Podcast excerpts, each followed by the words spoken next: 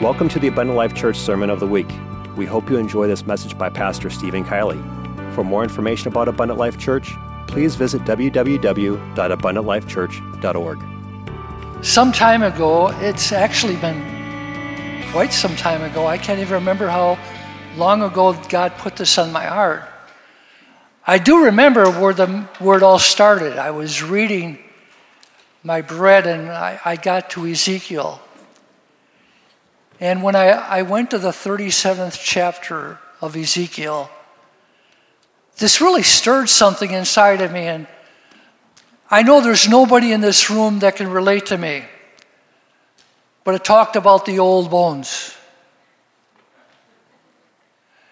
You ever, ever, ever, ever have one of those thoughts when you're reading your Bible and you say, you just take it out of context and you say, I wonder if these old bones can ever really live again? Can I? And the, my, the process of my thought was this I remember all the things that I used to be able to do acrobats, flips. Now I don't even want to get down on the floor to pick something up. Then I look at it spiritually. I look at the challenges that I and my wife and our family faced throughout the years, the things we overcame. And I said, Lord, I wonder if those old bones can still live. But then the Lord said, Well, that's about you. But what I want to share today is not about me. It's something that is hopefully going to inspire all of us. Because some of the events that I'm going to share with you, I was alive to experience. And some of the events that I will share with you, we all will experience in the future together. So I, I want to start with Ezekiel, the 37th chapter. And I'm going to read the first 14 verses of that, that book. Ezekiel writes these words The hand of the Lord was upon me, and he, he brought me out by the Spirit of the Lord and set me in the middle of a valley. It was full of bones. He led me back and forth among them, and I saw a great many bones on the floor of the valley. And he makes this comment bones that were very dry, insinuating they had been this way a long, long time. He asked me, Son of man, can these bones live? Why does God ask us questions that He knows the answer to? He wants us to see through His eyes. Ezekiel said, I see, O sovereign Lord, you alone know. I, I don't know, only you know. And then he said to me, This is a miracle that you're going to be part of. I want you to preach to these bones. That word prophecy could be translated preach. Prophesy to these bones and say to them, Dry bones, hear the word of the Lord. This is what the sovereign Lord says to these bones I will make breath enter you, and you will come to life. I will attach tendons to you and make, make flesh come upon you and cover you with skin. I will put breath in you and you will come to life. Then you will know that I am the Lord. When we leave this place this morning, I want you to know that He truly is the Lord sovereign, almighty. So I prophesied as I was commanded, and I, as I was prophesying, there was a noise, a, a rattling sound. And the bones came together, bone to bone. I looked, and tendons and flesh appeared on them, and skin covered them but there was no breath in them. Then he said to me, Prophesy to the breath. Prophesy, Son of Man, and say to it, This is what the sovereign Lord says Come from the four winds, O breath, and breathe into these slain that they may live. So I prophesied as he commanded me, and breath entered them. They came to life and stood up on their feet, a vast army. I cannot help but think as I read this verse how Paul spoke to us and say, said, We are saved by the foolishness of prophesying or the foolishness of preaching. Sometimes the preacher may feel like he's speaking to dead bones, but God says, Preach the word. No matter how dry the situation, no matter how desolate the valley, no matter how dry the bones, preach the word. Can they live? God, you know. Then he tells Ezekiel what he's really, what's really taking place. Then he said, Son of man, these bones are the whole house of Israel.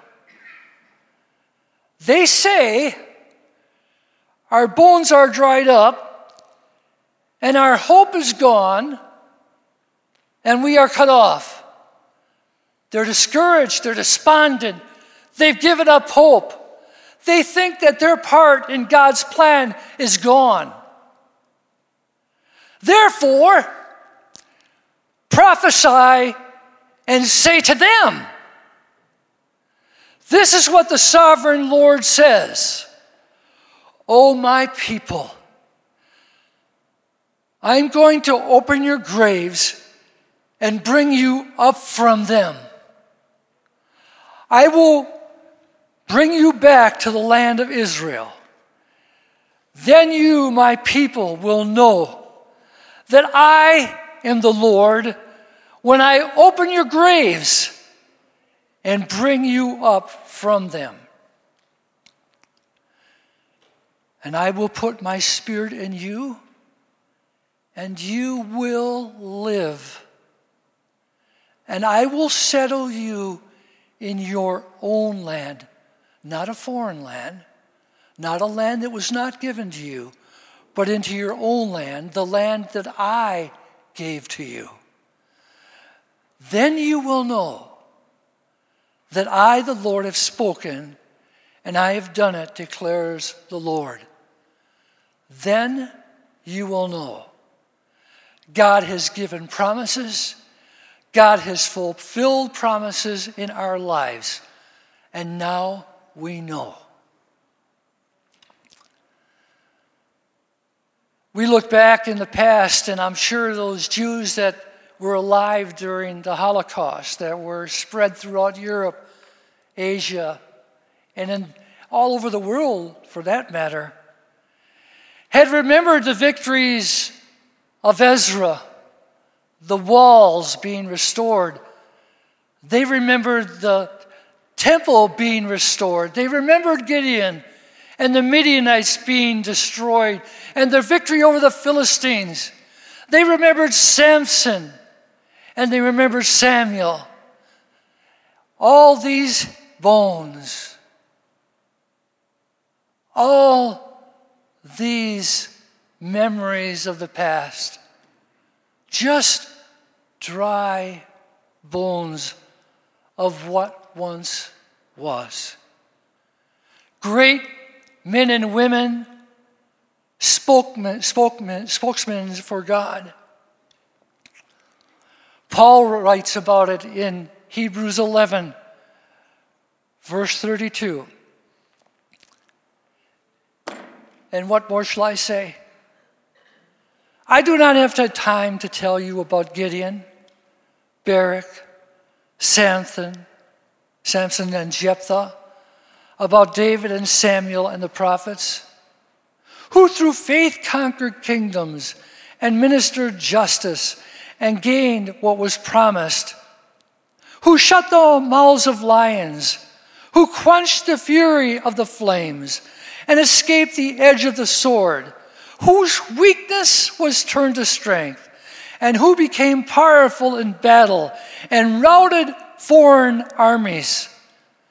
Women received back their dead, raised to life again.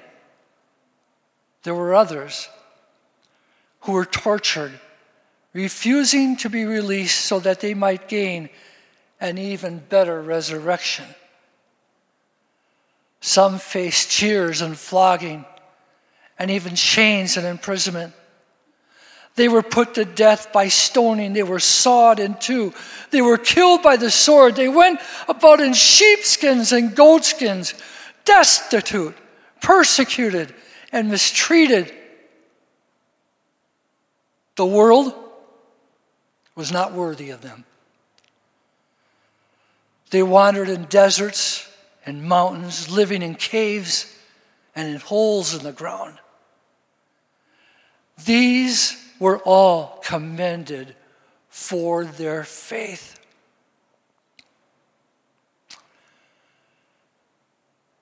We saw through the Old Testament how God had chosen a people and raised a people up from out of the world that were peculiar unto Him. They were His peculiar people, they were His holy nation. He had delivered them countless times and forgiven them more than that. But in roughly 33 AD, something happened that changed the course of the direction of all of their lives. We know that Jesus was the Son of God, born in flesh. The fullness of God dwelt in him bodily. He had came to save his people. He was the Messiah. He was the hope for which they'd waited. They had seen his majesty as he calmed the storms and walked upon the seas and raised the dead and healed the lepers and forgave those that were guilty. But it somehow didn't fit into their playbook. For some reason, the Jews did not see him in the way that they had pictured him. They had been told about a conquering king. They had talked, they had been told about reigning with him. But they were only being offered something that would not even change their lives as it seemed for even a moment. They would still be under Roman oppression. And they, they denied him. They led him to Pilate, who led him to a cross, and they all watched and were somewhat satisfied when he drew his last breath and he died. They had said to Pilate, let his blood be upon us and our children. Because Pilate, even a non Hebrew, had saw in him hope. I find no fault. I find no sin in him. And you know what? The scripture says that he had no sin. They were so desperate and angry. Let his blood be upon us and upon our children. Little did they know that that day they had prophesied their own judgment. For God was about to take away what he had so liberally given. Jesus himself in the 25th chapter and in, in the Gospels preached about how Jerusalem was going to fall. He told his disciples, when you see Jerusalem, surround, or Jerusalem surrounded by armies, flee the city, for surely destruction comes. Many people don't really mention this when they talk about 70 AD and the destruction of, Jer- of, the, of Jerusalem and the fall of Israel. That three and a half years before the Roman general Titus came, three and a half years before he came to destroy Jerusalem, Another Roman general had come before that. He was a general called Cestius. He also surrounded the cities of Jerusalem was a, and was intent upon destroying it. But for some reason, Josephus says in his writings, he withdrew his armies and went back to Rome.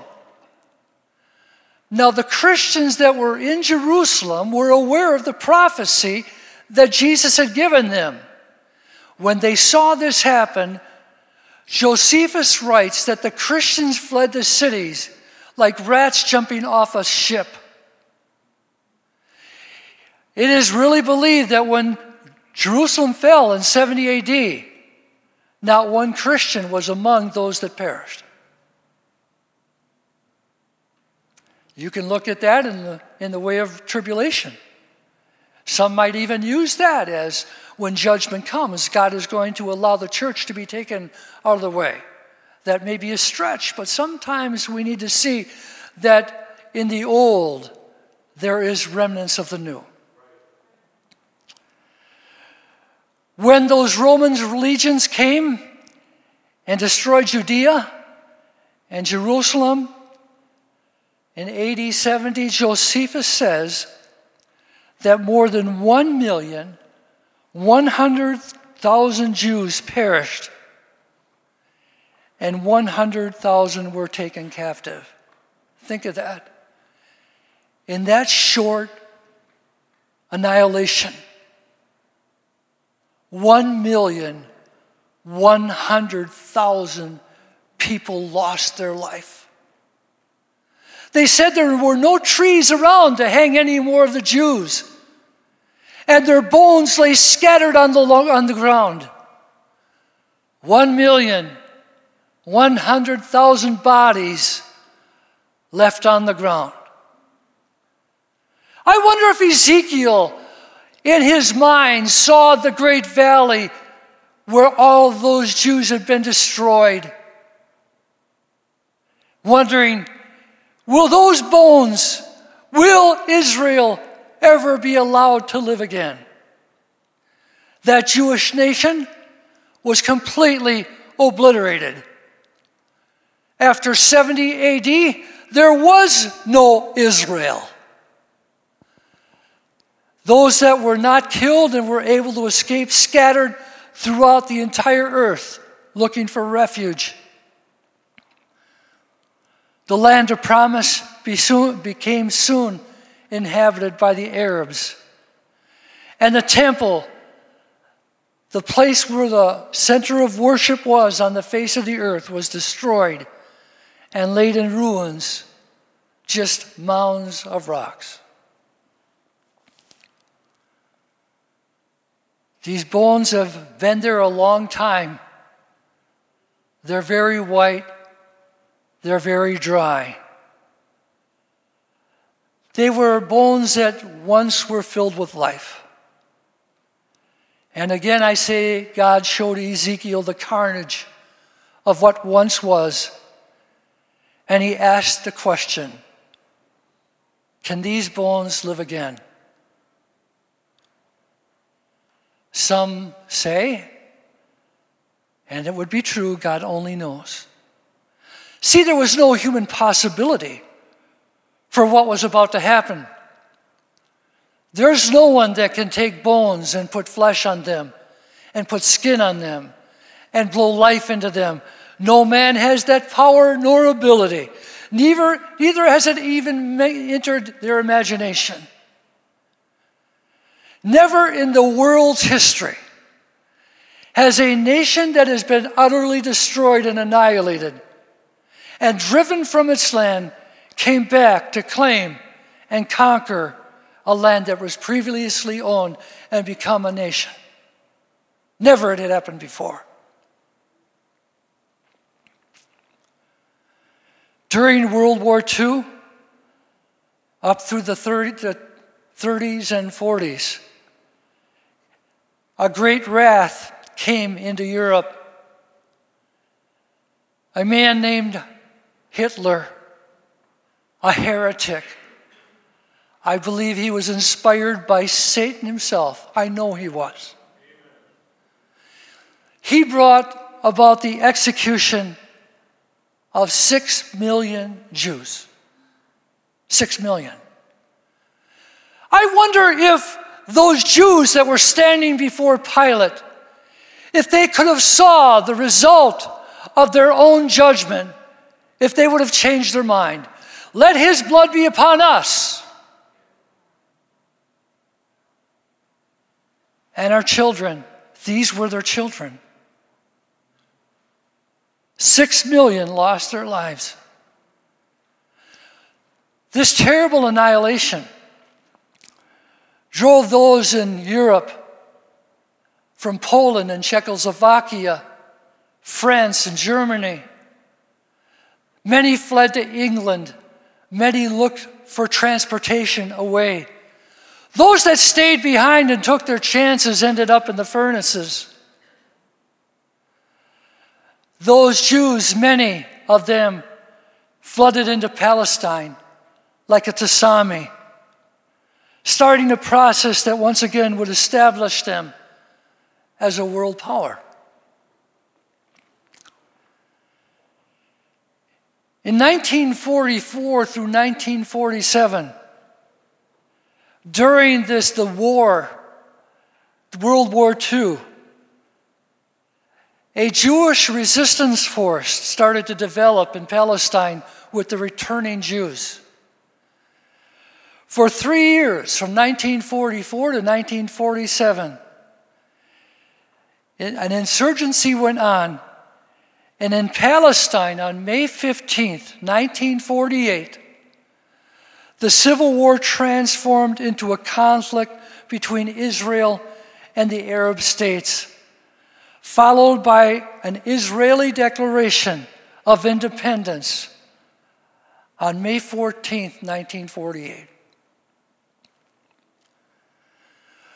In 1948, the Jewish census, I'm talking about just Jews, in 1948, the census was 806,000. That can give you the scope of influx of the Jews from around the world. Now, the Palestinian exodus occurred with more than 700,000 Palestinian Arabs and about half of pre war Palestine, uh, the Arab population, being expelled or fleeing from their homes during that insurrection.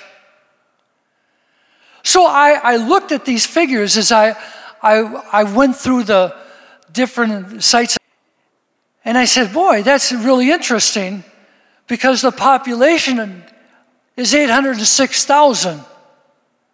And those that had lived there and were embedded in the land were driven out. And it says 700,000 were driven out. Not much difference than those that came in. What no one thought was possible, it happened. This whole event was truly orchestrated by God. But let me tell you something. I do not believe that God inspired the death of those six million Jews. I don't believe he caused the death of the 1,100,000 Jews at the Battle of Rome in 70 AD. I believe he stepped back like he did with Job and said, You wish not my protection? I will just step back and I will let Satan have his way. Tr- Satan, there's no doubt about it, was truly behind this atrocity as he was with Job.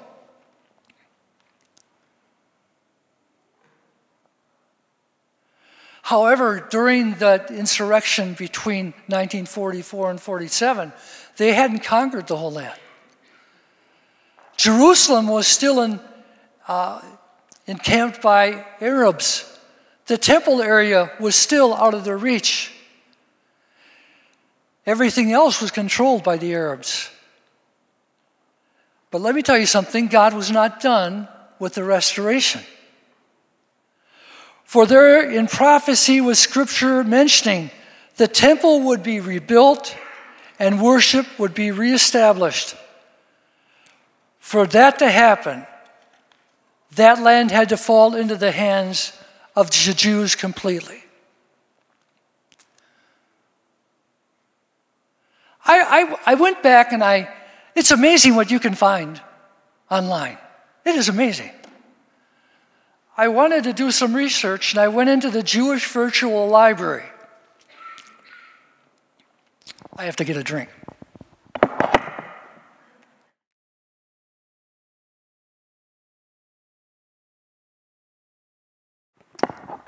Thank you, much better. And I wanted to look at the census because God says, I'm going to raise them up, I'm going to draw them back to their homeland. So I said, okay, Alexa. no, I didn't. It was Google this time. So the population in 1517,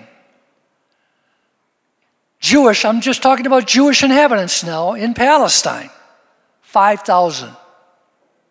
In 1517, only 5,000 Jews.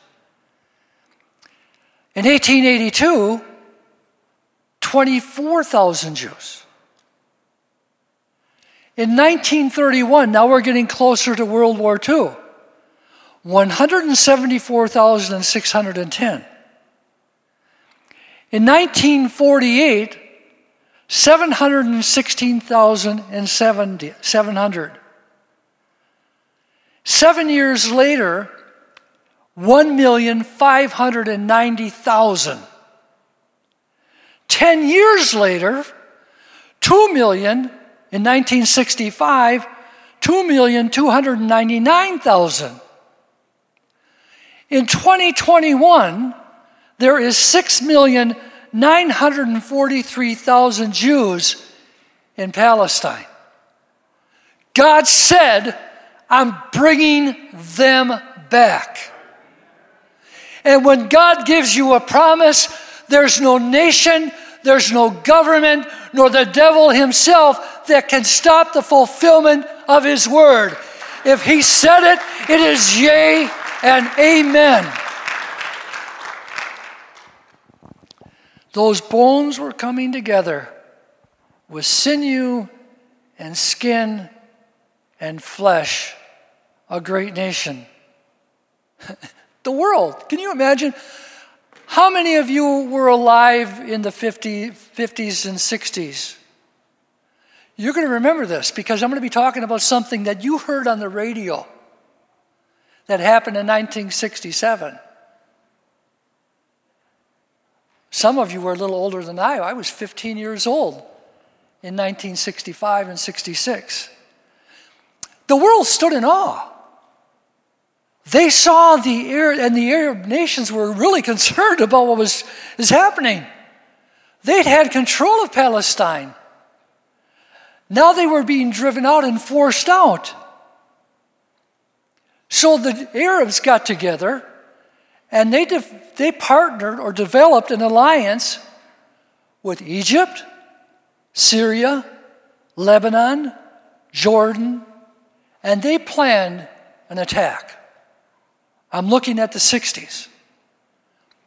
Now, if you're good in geography, Brother Kyle, I know you are, we have Egypt on the south, we have Syria on the north, we have Jordan to the, the east, and Lebanon, which runs right to the west. They were surrounded by Arab nations. Israel had been able to acquire some, how do I say it, antique aircraft. Their Air Force was very small in the 60s. They had minimal planes and they were refurbished planes. Egypt, however, had a much more modern, much, much, much, much larger Air Force than Israel. And with all these things against them, being surrounded by their enemies, with so little resources, but a strong will. Like Brother Marty said, a will to work. they decided to stand up for what was theirs and not to surrender to what others would call inevitable. Got that out.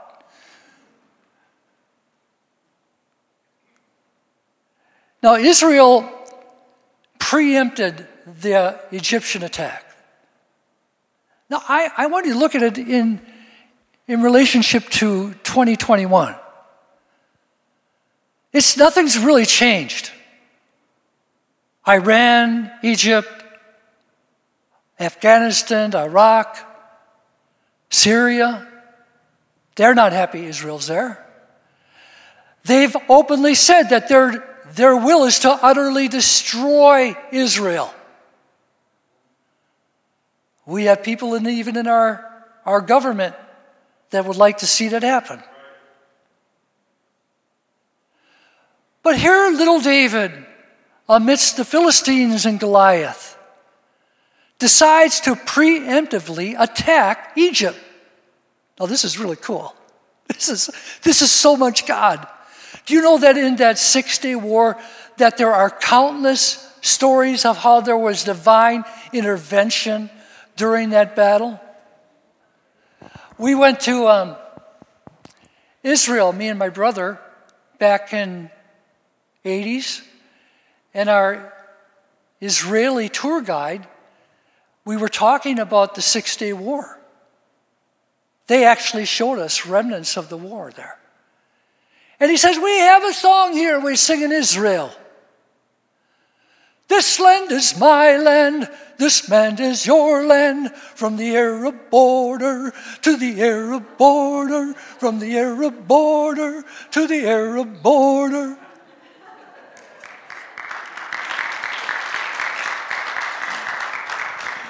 Yeah, that's what I thought. And it was truly that way.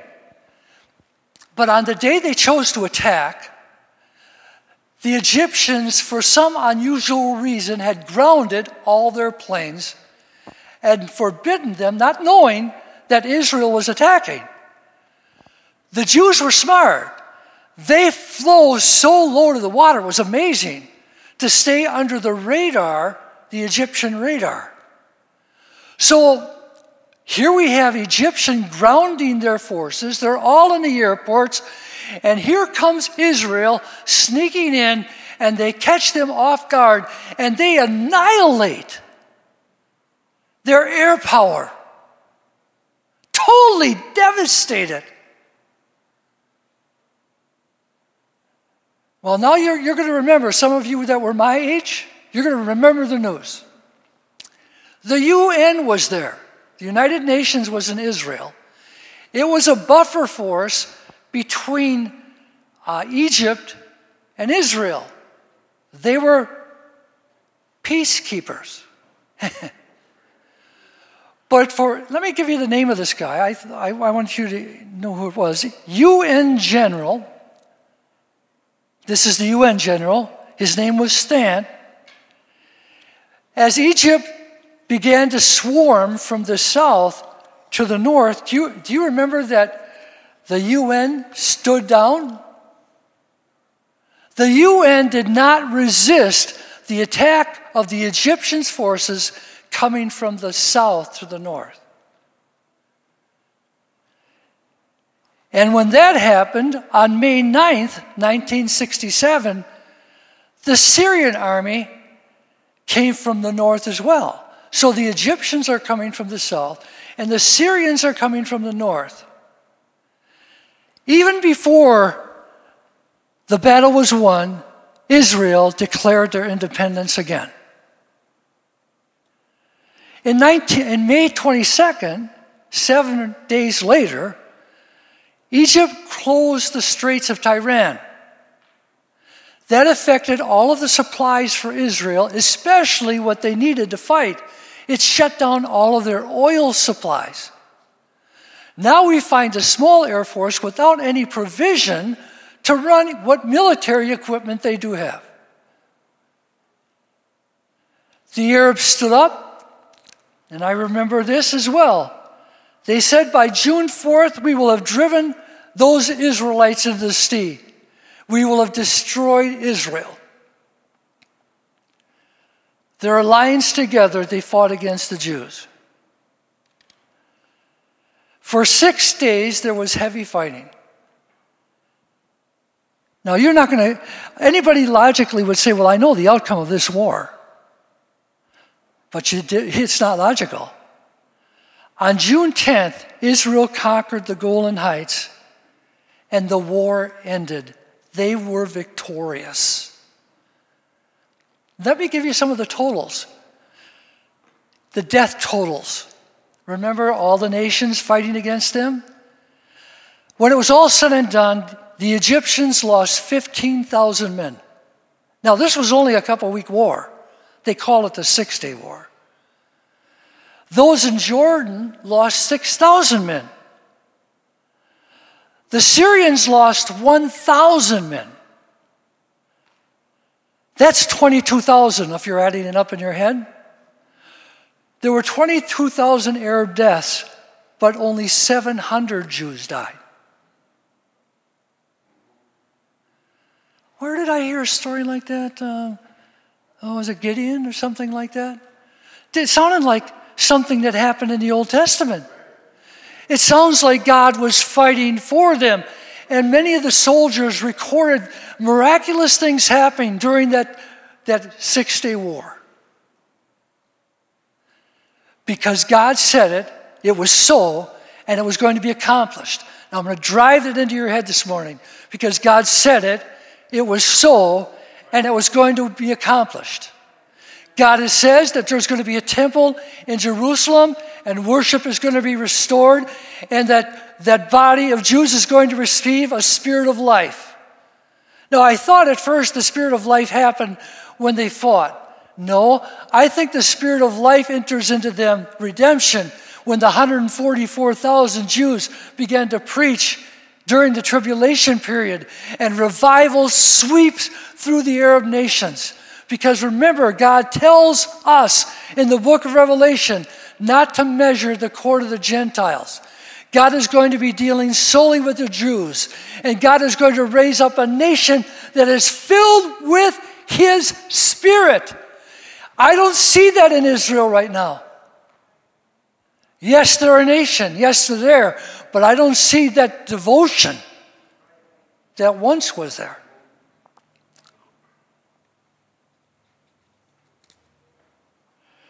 Now, when it was all said and done, what happened? What did they gain from the Six Day War? Well, they gained their independence again. They conquered the Sinai Peninsula. They got the Gaza Strip. They got the Golan Heights from Syria and the West Bank from Jordan. They weren't driven into the sea, they weren't utterly destroyed. Who's telling you the church is going to be destroyed? Oh, you're just small and weak and you're surrounded by all this enemy. But God said, I will have a bride, I will have a church, and the enemies of God will not be able to stand against it. We are called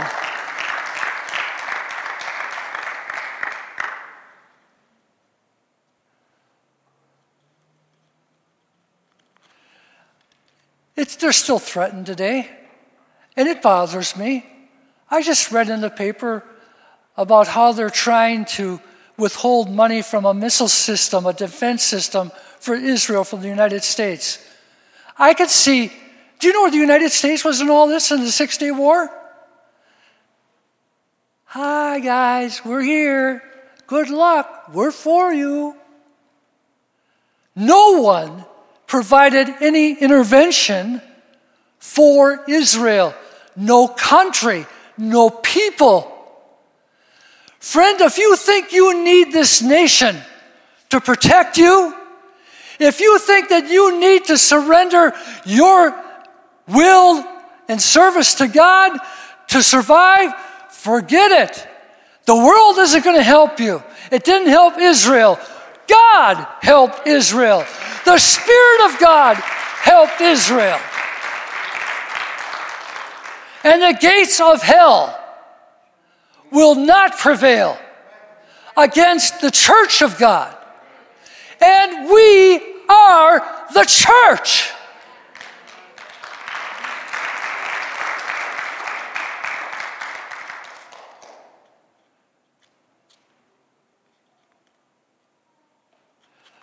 Now, I want to go a step further.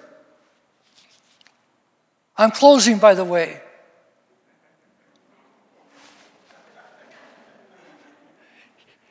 My son, my grandson, says it best about you. You are a mean guy. no, it's been fun. But here, let me, let me look at something here.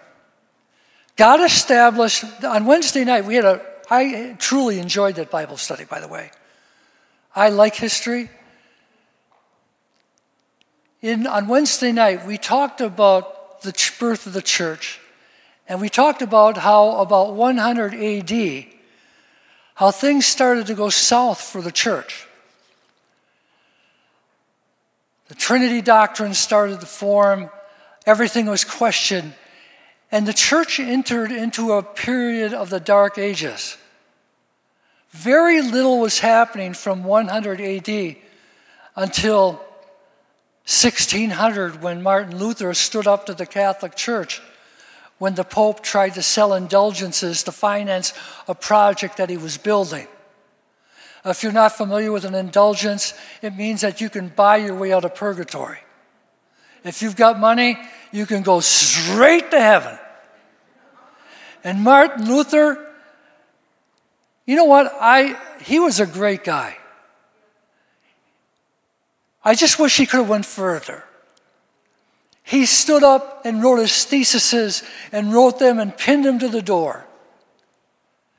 And the Reformation started. We started to see Calvin and we started to see people like Knox. Do you know there was even a guy named Servetus around 1500, 1600? Guess what his revelation was? The oneness of God. He said there was no Trinity. There's only one God. Well, you know what happened to Servetus? He was roasted alive. Because other the, some of the other reformers, like Calvin, remember Calvinism? Calvin, even though he'd received revelation of truth, did not like the idea that someone had received something more than him and encouraged people to kill Servetus, and they burnt him at the stake. But all through the Dark Ages, it was a struggle, and it just seems that the church wasn't so evident. But God said, I will have a church, I will have a bride. And in 1900, there started to be a revival. Bible students seeking the truth about the baptism of the Holy Ghost. And how brave they were in the reformation of knowledge and added wisdom to the church of promises unused. And they said, let's go back. We find it in Scripture that everyone that received the Holy Ghost spoke in tongues. And one of the students said, Professor, put your hand on my head and pray that I might receive the Holy Ghost. And God filled her with the Holy Ghost. She spoke in tongues and there was a great amount of joy in her heart. And then others started to receive it. It moved to Houston, and then it went to Azusa Street. That's 1900.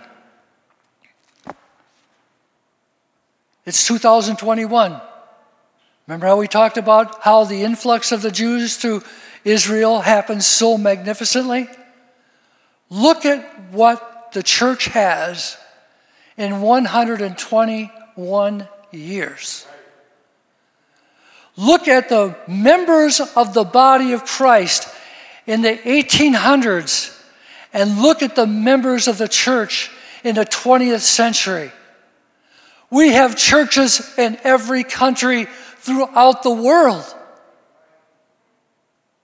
The gospel is being preached unto the whole world. Humor me for just a little bit. I know this is running later, but I got to get the whole thing out. But God gave us a promise that the earth was the Lord's. Psalm 24 the earth is the Lord's, the fullness thereof, the world and all they that dwell therein. God hasn't taken back the earth yet. Israel took back Palestine, right? Didn't God say that this was his earth? It's not over till the final battle's fought. But here, John, the Revelator, like Ezekiel, prophesies about a great army that God is going to raise up from the dead. Haha, you didn't see that before. I didn't either. Ezekiel says, Hey, listen, see all those dry bones, see all those dead things? I'm going to raise up a nation. And Jesus says through John, See all those dead bones? I'm going to take them from their grave. And I am going to raise up a nation that we can fight and take back the earth. Oh, okay, you, you need proof. Okay, good, I want proof. For the Lord Himself shall descend from heaven with a shout, with the voice of the archangel, and with the trump of God, and the dead, those old dry bones that have turned to dust, the dead in Christ shall rise first. Then we which are alive and remain shall be caught up together with them in the clouds to meet the Lord in the air and so shall we ever be with the Lord. And then Paul in Corinthians 15 says, 1 Corinthians 15 35, but someone will ask, How are the dead raised? Ezekiel said the same thing. How is it going to happen? Only God knows. With what kind of a body will they come? Paul said, How foolish. What you sow does not come to life unless it dies. When you sow, you do not plant the body that will be, but just a seed, perhaps of wheat or of something else. But God gives it a body as He has determined, and to each kind of seed, He gives His own body. So will it be with the resurrection of the dead. The body is sown perishable, it is raised imperishable, it is raised eternal. It is sown in dishonor. It's raised in glory. It's sown in weakness. but listen, friend, when it's raised, it's raised in power. It's sown a natural body, but it's raised a spiritual body. Listen, he says, I tell you a mystery. We will not all sleep, but we will be all changed in a flash, in the twinkling of an eye, at the last trumpet, for the trump will sound. The dead will be raised imperishable, and we will be changed, for the perishable must clothe itself with the imperishable, and the mortal with immortality. When the perishable has been clothed with the imperishable, and the mortal with immortality, then the saying that is written will come to true Death has been swallowed up in victory. This army that he's raising up, it's not going to be like you look today. It's going to be imperishable. It's going to be eternal. It's going to have power, great eternal power. We have limited power now, but we're going to have power, great power in that resurrected body. Now, this is where I'm going to end. I want you to see the word picture, and I want you to correlate what I've said in the first part of my sermon to the last part of what I'm saying now. Because there's a distinct relationship between the bones of Ezekiel and the bones of the church that has gone before us. Many have gone to their grave before us. Revelation 19. And I saw heaven opened. And there before me was a white horse, and whose rider was called Faithful and True. With justice he judges and wages war. His eyes are like blazing fire, and on his head are many crowns. He has a name written on him that no one knows but he himself.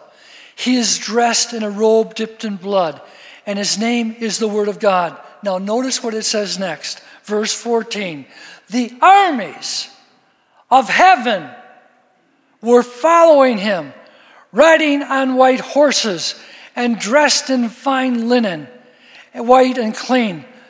What is the white? It's the righteousness of the saints. This is what the saint is wearing. Coming out of his mouth is a sharp sword, and with and with which to strike down the nations. He will rule them with an iron scepter. He treads the winepress of the fury of the wrath of God Almighty. On his robe and on his thigh, he has a name written King of Kings and Lord of Lords. We know him to be Jesus. And we do know them that are riding on those white horses that are coming back to the earth, are coming back for the last great battle that takes place in a place in Israel, because that land is land that God has claimed for himself. Jerusalem is his city. He brings back the warriors of heaven, the saints of God, riding on those horses, and he defeats the enemy from every nations throughout the world. All the world will be gathered together in Megiddo. And there God wins, and he takes the owner, the, the false owner, the squatter who's taken possession of this world, Satan himself, and he ties him and binds him and throws him into the lake of fire for a thousand years. And he establishes his nation on earth. And that will be the church's Independence Day. Because what Adam and Eve lost through their sin will once again be restored unto God. For 6,000 years, it's not been God's possessions. It's been inhabited by those who took it because of man's disobedience. But at that day, you and I will ride back. We lost a great man last week. And I thought about this as I milled through this lesson over and over again. Ron Blank was such a close friend of mine. When I first got saved, we became friends. He stood up as my best man in my wedding. We're almost the same age. And it really hurt to hear the news. But as I thought on this lesson, I'm looking for a day not so far from right now. It could be next week, it could be this afternoon, it could be a year. But when he comes back, he'll be on the horse next to mine, maybe and all those people in the Lord that have died, we will ride to take back what is ours.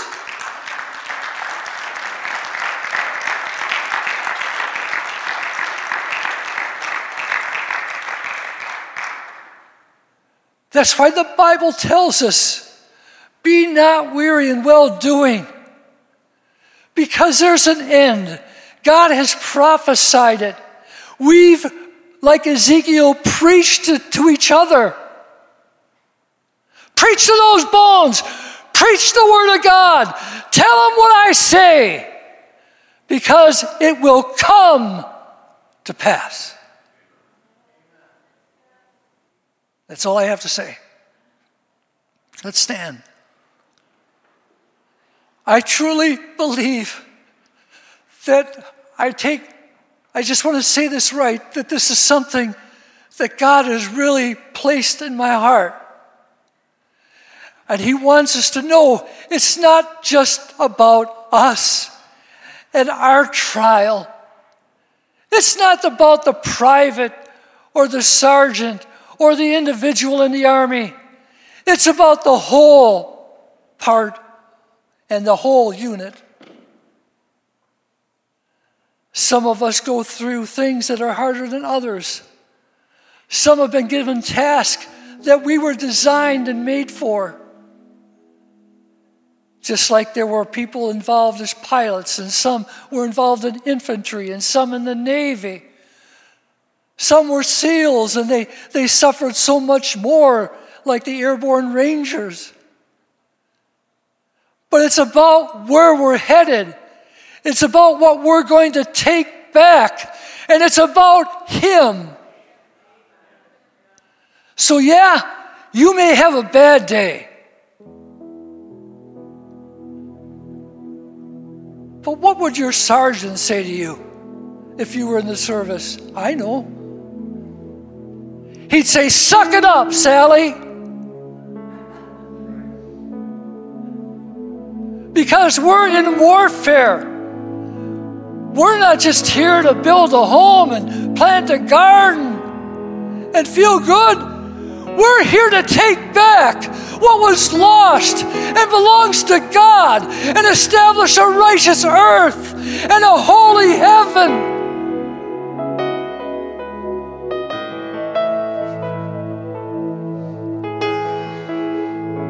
I know it's harder to say than to do.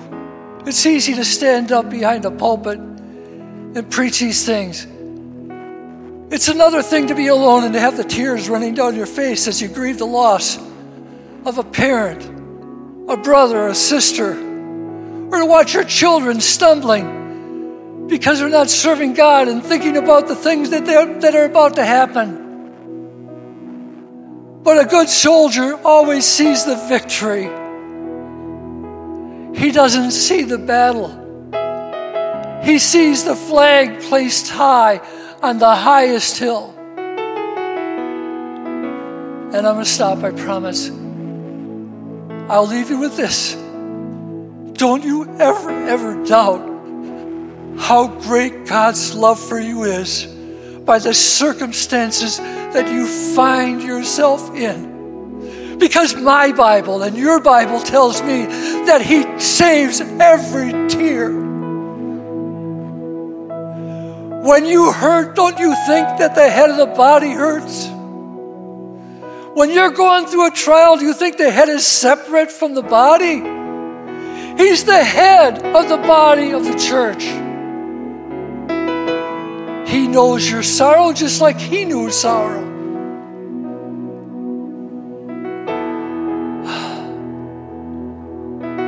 Jesus, thank you for showing us these things this morning. I need to hear them, Lord. I need to see that Israel's not going to be defeated. Of course not. It doesn't matter. Thank you for listening to this Abundant Life Church podcast. We pray it has strengthened your relationship with God and will continue to be a light unto your pathway to heaven.